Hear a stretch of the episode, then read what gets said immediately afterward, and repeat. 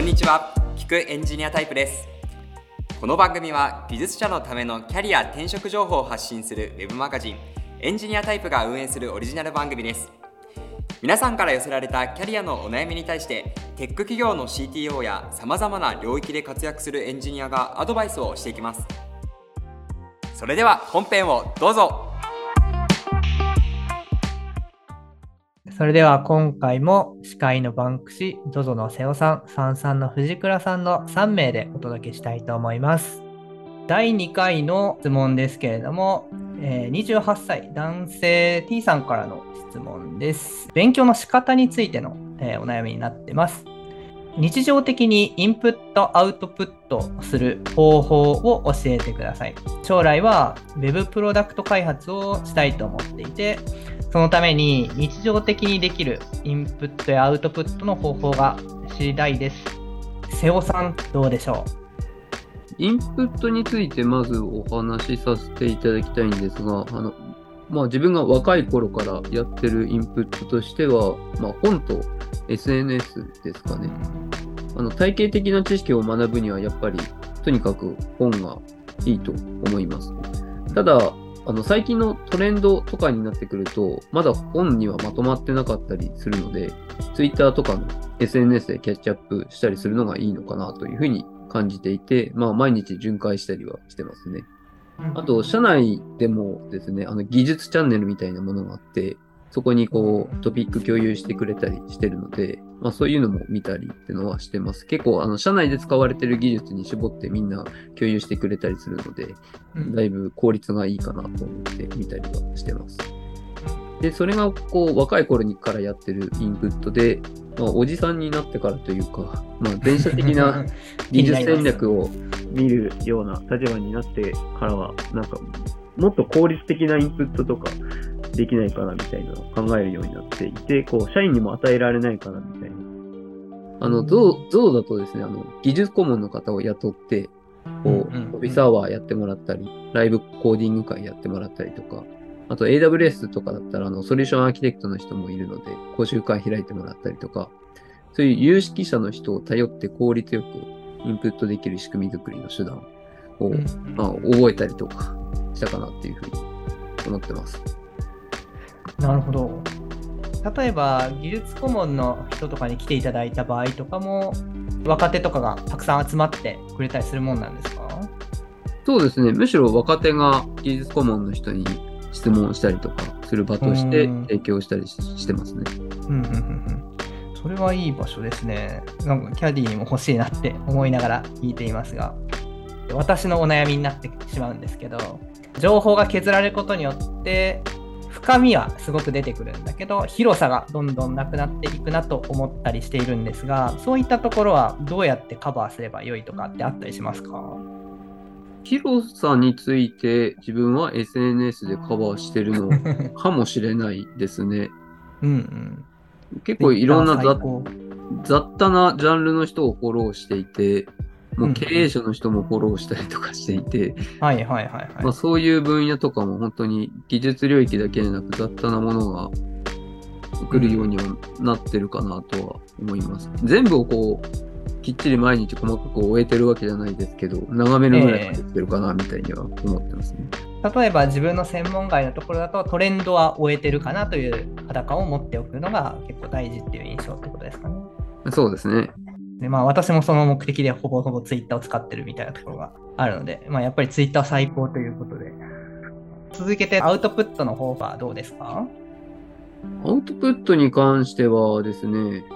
まあ、あの弊社の場合だとあのミートアップでの登壇とかテックブログの執筆推奨したりしていてアウトプットの場を提供しているというか、まあ、お願いしているというような仕組み作りをしてますね。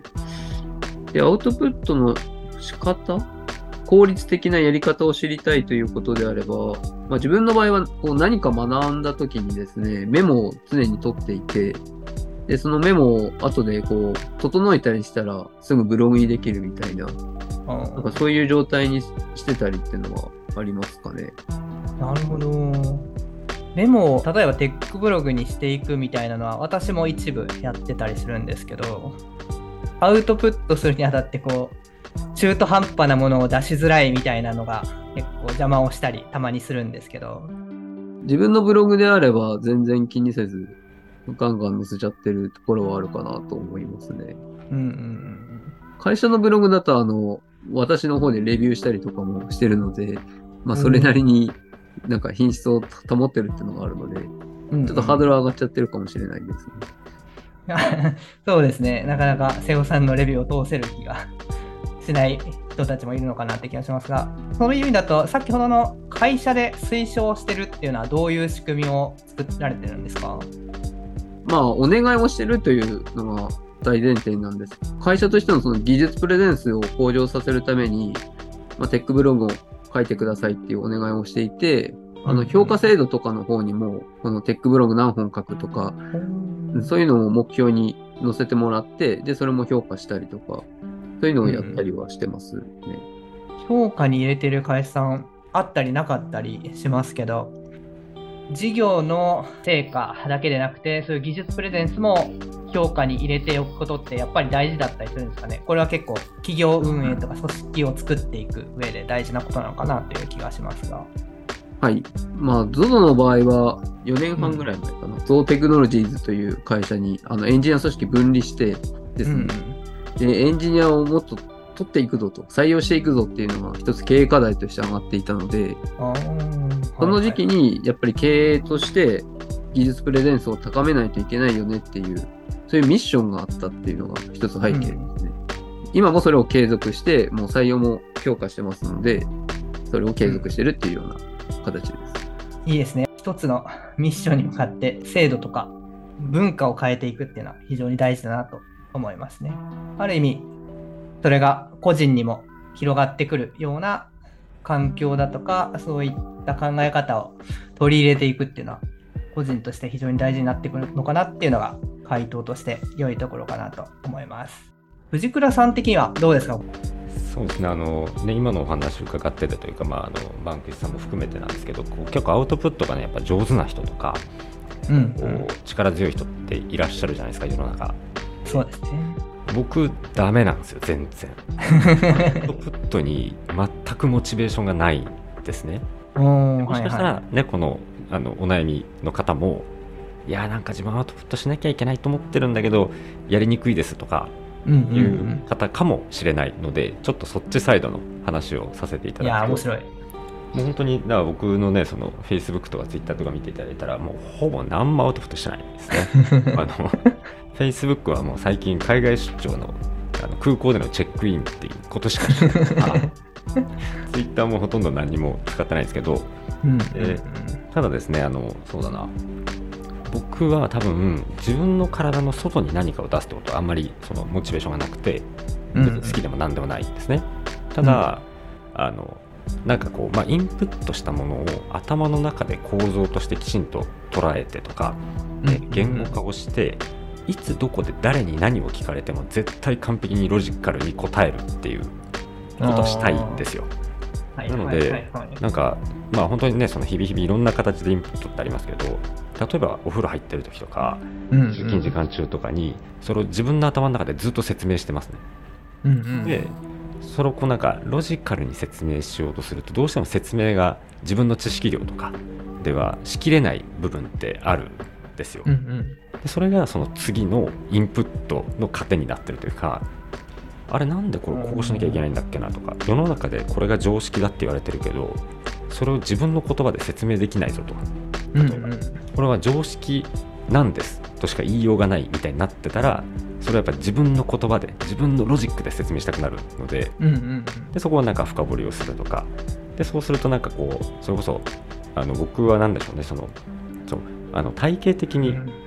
学ぶっていうねお話も出てましたけどうん僕多分体系的に学べないんですよ。目の前で知りたいっていう欲求が出てきた時に一番僕はモチベーションがかかるし力が出るので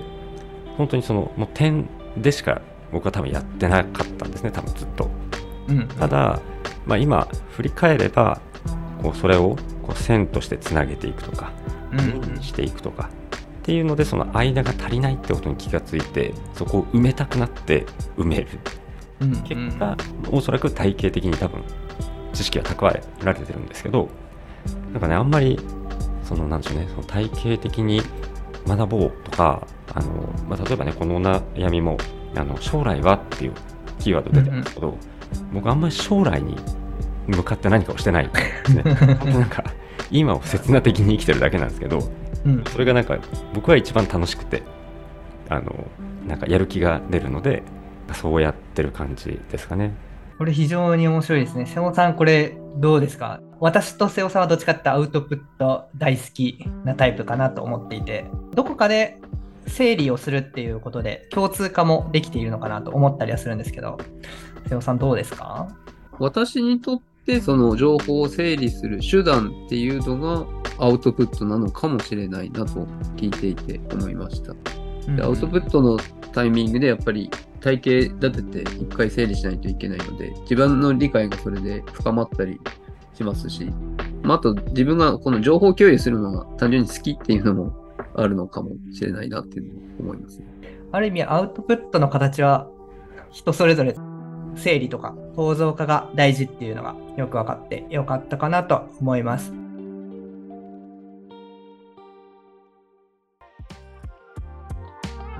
聞くエンジニアタイプでは技術者の皆さんが抱えるキャリアに関するお悩みを募集中。概要欄にある専用フォームから投稿してください。Apple Podcast、Amazon Music、Spotify でお聞きの方はぜひフォローとレビューをお願いします。お付き合いいただきありがとうございました。